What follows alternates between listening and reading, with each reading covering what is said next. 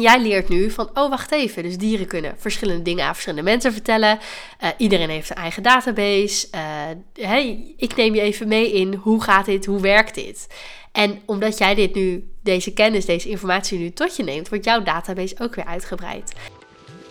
Hey, ik ben Ankie en dit is de In Verbinding met Je Dier podcast. Leuk dat je luistert. Ja, hallo allemaal.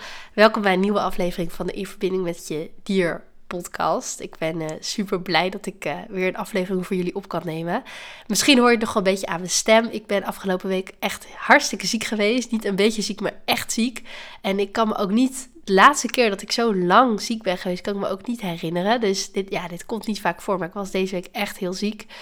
Um, en ik heb ook gewoon de hele week geen podcastafleveringen voor jullie op kunnen nemen. Omdat het ook heel erg op mijn stem sloeg.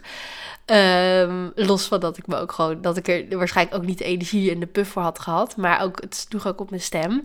Mijn stem is nu weer redelijk oké. dus ik dacht, ik kan. En ik voel me nu ook wel weer iets beter. Ik ben nog niet helemaal fit, maar wel weer aan de beterende hand. Dus ik dacht, nou, nu kan ik wel weer een, een aflevering voor jullie maken.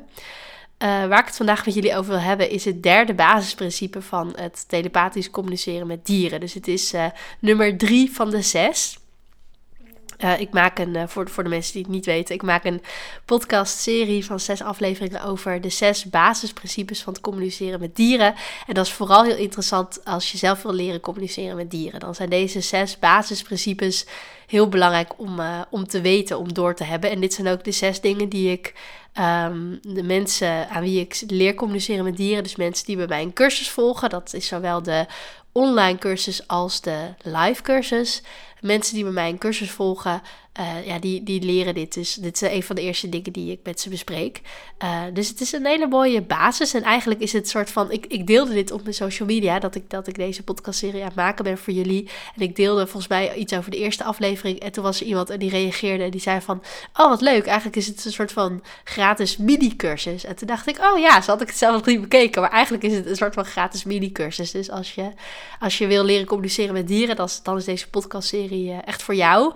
En ook als je denkt van hé, hey, ik zou wel een cursus bij Ankie willen volgen, maar um, ik ben wel heel benieuwd hoe dat er dan aan toe gaat. Nou ja, je krijgt in deze serie eigenlijk al een beetje de indruk van hoe ik uh, lesgeef. Ja, hoe ik lesgeef. En sowieso, als je benieuwd bent naar hoe een cursus bij mij eraan toe gaat.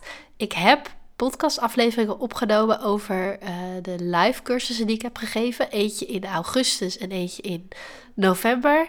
Uh, en elke keer na die cursus heb ik uh, daar afleveringen over opgenomen over hoe dat ging en hoe dat was. En uh, dan hoor je ook de reacties van de cursisten. Die zijn niet te gast geweest in de podcast, maar die, die hebben toen wel op papier even ja, een review voor mij geschreven. En die deel ik ook in de podcast. Dus als je dat interessant vindt, ik heb geen idee welk, welk, welk nummer, welke nummers die afleveringen zijn. Maar als je even verder naar beneden, dus als je terug, terug scrolt, zeg maar ergens in, de, in november en ergens in augustus uh, staan er afleveringen van online.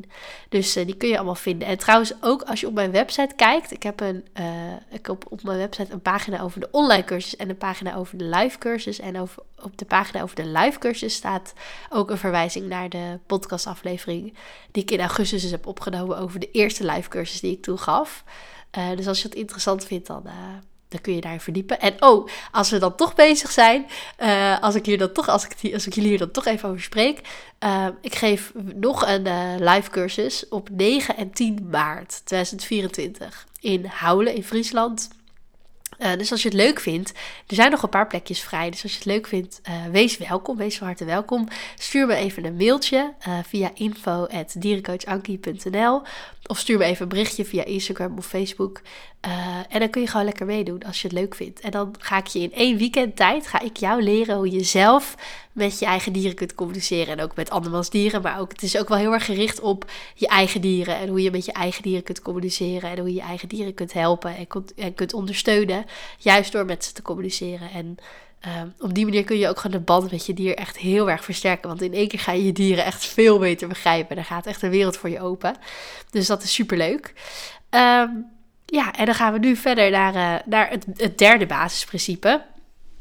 Het derde basisprincipe van uh, telepathisch communiceren met dieren is dat dieren verschillende dingen aan verschillende mensen vertellen. En dat dat heel erg afhangt van je eigen referentiekader. Nou, wat bedoel ik daarmee? Ik af en toe, als je mij even hoort snotteren of, of, of hoesten of mijn neus hoort ophalen, dat komt dus nog door de verkoudheid. Zo. Um, Dieren vertellen verschillende dingen aan verschillende mensen.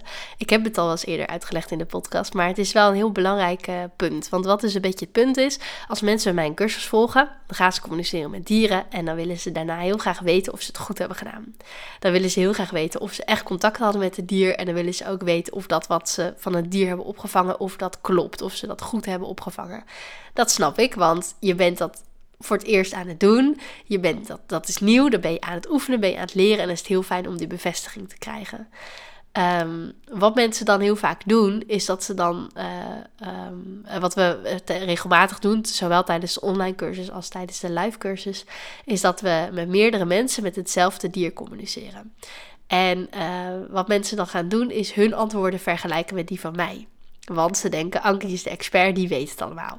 Nou, ik ben heel, hier heel erg goed in. Communiceren met dieren is wel uh, een van mijn expertises, dat klopt. Maar wat mensen dan dus uh, vergeten, en dit is dus waarom ik dit al van tevoren uitleg, is dat de, uh, dieren verschillende dingen aan verschillende mensen kunnen vertellen. Soms vertelt een dier iets wat. Uh, heeft ons vragen bijvoorbeeld aan het dier: wat is je lievelingseten? En dan kan het best wel zijn dat het dier het, hetzelfde, bij iedereen hetzelfde antwoord geeft. Maar heel vaak, eigenlijk vaker, is het het geval dat, uh, stel voor dat je aan een paard gaat vragen, dat, je voor, dat, dat we met z'n allen, en dat hebben we wel eens gedaan in een live cursus, dat we met de hele groep met mijn paard, met Anka, gingen communiceren. En dat een van de vragen was, wat is je lievelingseten? En dat Anka tegen de E zei, nou, ik hou heel erg van gras. Tegen de ander zei ze, ik hou ben dol op wortels. Tegen de derde zei ze, ik hou heel erg van slobber. Tegen de vierde zei ze, ik hou heel erg van brokjes. Nou ja, dan kun je denken, oh, dat klopt allemaal niet. Uh, dan kun je ook denken, ja, maar dan hadden we allemaal zelf kunnen bedenken, want uh, dat ze allemaal dingen die paarden eten. Ja, uh, klopt allemaal. Maar wat is het geval is, Anka is dol op al die vier die dingen. Dat is een beetje hetzelfde als dat je aan mij vraagt: wat is je lievelingseten? Nou, ik ben dol op pizza. maar ik hou ook heel erg van. Uh, ja, waar hou ik nog meer van? Ik ben dol op pompoen. Ik hou heel erg van pompoen. Dat is echt mijn lievelingsgroente. Dus alles met pompoen is top. Ik hou ook heel erg van risotto bijvoorbeeld. Uh, nou, waar kun je mij nog meer wakker voor maken? Ik ben dol op fruit. Ik hou heel erg. Ik eet echt heel veel fruit. Daar zijn mensen zelfs heel verbaasd over. Ik eet heel veel fruit. Dus als je aan mij vraagt: wat is je lievelingseten? Ja, dan kan ik tegen de een zeggen: Nou, ik hou heel erg van pizza. En tegen de andere, ik hou heel erg van fruit. En tegen de derde ook, ben dol op risotto. En uh, weet je wel, tegen de vierde ook, hou je van pompoen. Oh, ja, weet je, dat, kan allemaal. Um, dus een dier vertelt verschillende dingen aan verschillende mensen. En alle antwoorden kunnen kloppen. Daarbij komt ook nog dat um, het ook heel erg wat het dier aan wie vertelt, ook wel eens kan beïnvloed worden door de aard van de relatie die, die het dier heeft met die persoon. Dat is een beetje hetzelfde als dat, uh, dat kun je echt vergelijken met wat wij als mensen ook doen. Als iemand die mij heel dierbaar is, die heel dicht bij mij staat, aan mij vraagt hoe gaat het met je, dan kan ik zeggen, nou, op zich wel goed, maar ik maak me hier en hier druk om, ik maak me daar en daar zorgen om, maar ik voel me eigenlijk toch een beetje gehaast of gestrest, of nou, ik voel me eigenlijk heel erg blij. Uh, Terwijl als uh, iemand, als gewoon uh, een van mijn buren aan mij vraagt, nou Ankie, hoe gaat het met je? Dan zeg ik, ja, ja gaat prima. Hoe gaat het met jou? en dan blijft het daarbij, omdat dat mensen zijn, hele lieve mensen zijn, maar daar heb ik niet een hele hechte band mee. Um, dus Als, als, je snapt wat ik bedoel. Als iemand die, die dicht bij mij staat aan mij vraagt hoe het met me gaat, zal ik veel meer details geven en zal ik een heel ander antwoord geven dan als iemand die verder weg staat van mij, of iemand die ik niet ken, of iemand die ik me nauwelijks ken. Als die aan mij vraagt hoe het met me gaat, ja, dan geef ik een veel oppervlakkiger antwoord. Terwijl beide antwoorden op zich wel kloppen. Het is niet alsof ik uh, aan het liegen ben, weet je, want op zich gaat het dan, dan, hè, dan kan best heel goed zijn dat het gewoon prima gaat. Uh, maar dan ondertussen wel druk maken over iets. Maar dat zal ik dan tegen iemand die verder weg van mij staat niet zo snel zeggen. Terwijl tegen iemand die dichtbij mij staat wel. Nou, dat hebben dieren eigenlijk ook. Uh, het kan best wel zijn dat uh, een dier tegen jou als baasje meer vertelt, omdat jij het dier heel goed kent, dan dat het tegen mij vertelt als dierentolk. Nou moet ik zeggen dat ik dat eigenlijk nog niet heel vaak heb gehad, omdat de meeste dieren mij altijd wel vertrouwen, omdat ze wel voelen dat ik, dat ik uh, uh, integer ben. Dus dat ik wel, ik ben wel zuiver en eerlijk. Um, ik, ik, ja, als ik met een dier communiceer, dan ben ik altijd heel ja, integer, heel open. En een dier voelt wel, dieren voelen heel goed aan of ze, ja, wanneer iemand echt eerlijk en, en integer is en wanneer ze iemand kunnen vertrouwen. Dus eigenlijk ja, kunnen dieren bij mij ook altijd wel. De meeste dieren voelen zich echt wel op hun gemak om ook wel uh, ja, een, diepgaander antwoord zeg maar, te, geven. En wat meer details te vertellen. Soms dan vraag ik daar ook op door. Hè. Als, een dier, als, je, als ik aan een dier vraag hoe gaat het, het dier zegt goed. Dan vraag ik ook wel eens van nou, wat, wat gaat er goed? Of kun je daar nog iets over vertellen? Of wil je er iets over delen? En dan vertellen ze daar ook wel wat meer over. Dat is trouwens ook een reden waarom dieren verschillende dingen aan verschillende mensen kunnen vertellen. Jouw vraagstelling, dat heeft ook heel veel invloed op het gesprek. Hè? Uh, op het moment dat een dier een, een kort en bondig antwoord geeft, vraag je dan door of juist niet. Uh, soms vraag ik niet hoor. Weet je, het is niet dat doorvragen per se beter is of per se uh, het, het juiste is. Maar in sommige situaties kan het heel fijn zijn om even door te vragen of om extra informatie te vragen of om extra verheldering te vragen. Dus dat zijn allemaal van die dingen die hebben heel veel invloed op het daadwerkelijke gesprek. Volgens mij is de manier, even spieken, de manier waarop je vragen stelt Oh, die heb ik niet opgenomen in de zes basisprincipes. Wat grappig. Ik denk nu net, terwijl ik het zit te vertellen, denk ik net van, oh, dat is eigenlijk de manier van je vraagstelling is eigenlijk ook nog een goed basisprincipe. Uh, maar dat, ik weet al waarom ik dat niet in die zes basisprincipes heb opgenomen. Dat komt omdat die zes basisprincipes die ik nu in deze serie met jullie deel, dat is echt de basis, de eerste basis aan, informatie die ik altijd deel met mijn cursisten. En de manier waarop, waarop je vragen stelt, dat komt altijd iets later in mijn cursus aan bod. Dat komt uh, als we al iets hebben geoefend met de, met de dieren en al ietsje verder zijn. Dus als mensen dan de eerste contacten hebben gelegd met dieren en ze hebben de eerste communicatie gehad, dan ga ik het met ze hebben over uh, de vraagstelling. Maar in ieder geval, je weet in ieder geval dat ook de manier waarop je vragen stelt heel veel invloed heeft op wat voor antwoorden je krijgt van een dier. Soms zijn mensen ook wel eens verbaasd, want dan tijdens een consult, hè, dan, dan um, uh, dan heb, heb, ik een heel gesprek gehad met het dier, hebben we heel veel besproken. En dan vraag ik aan het einde aan, de, aan het baasje nog even van... joh, is er nog iets wat je aan het dier wil vragen? Of heb je nog een bepaalde opmerking of iets... of een onderwerp waar we nog even naar moeten kijken?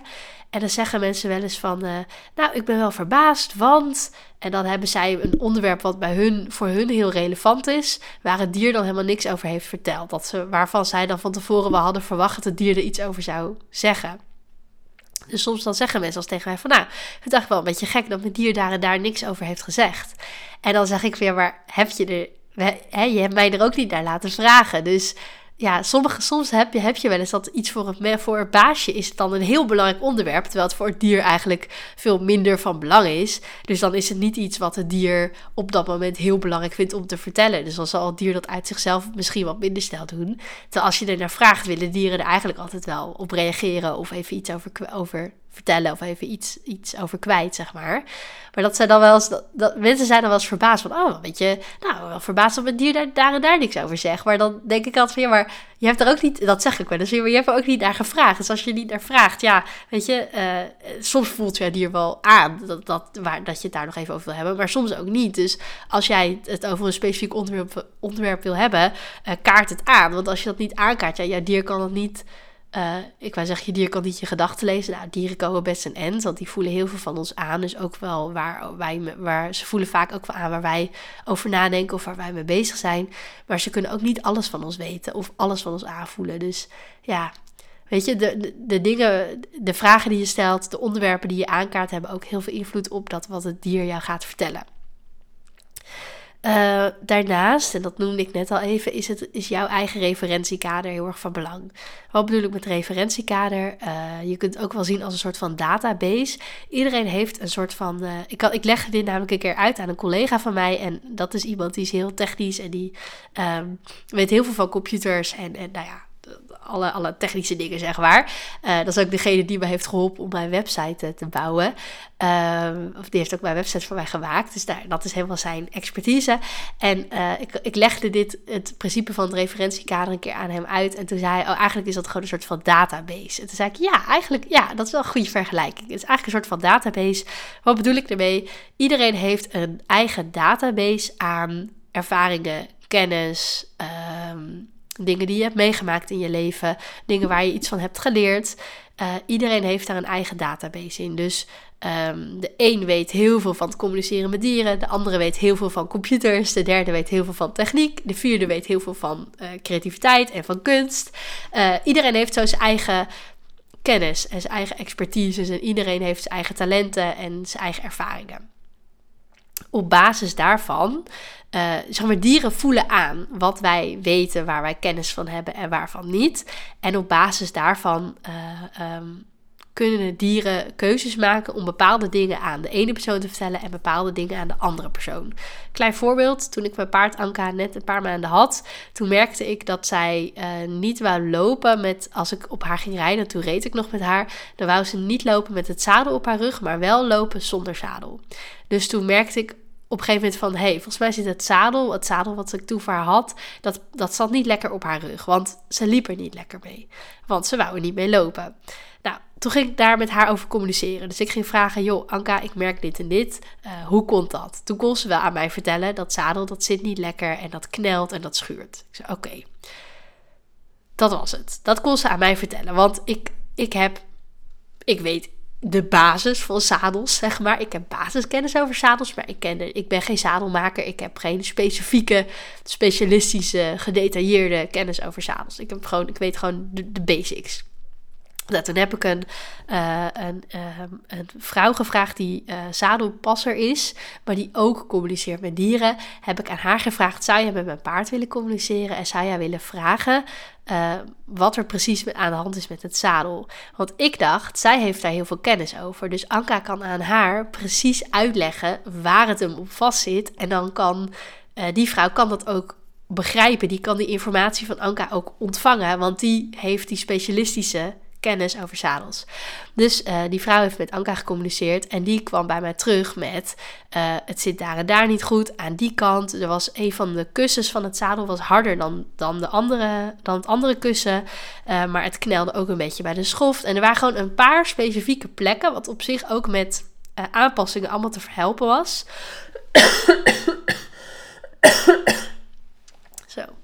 Uh, nog even een verkoude hoesje tussendoor. Uh, met aanpassingen was het allemaal wel op te lossen.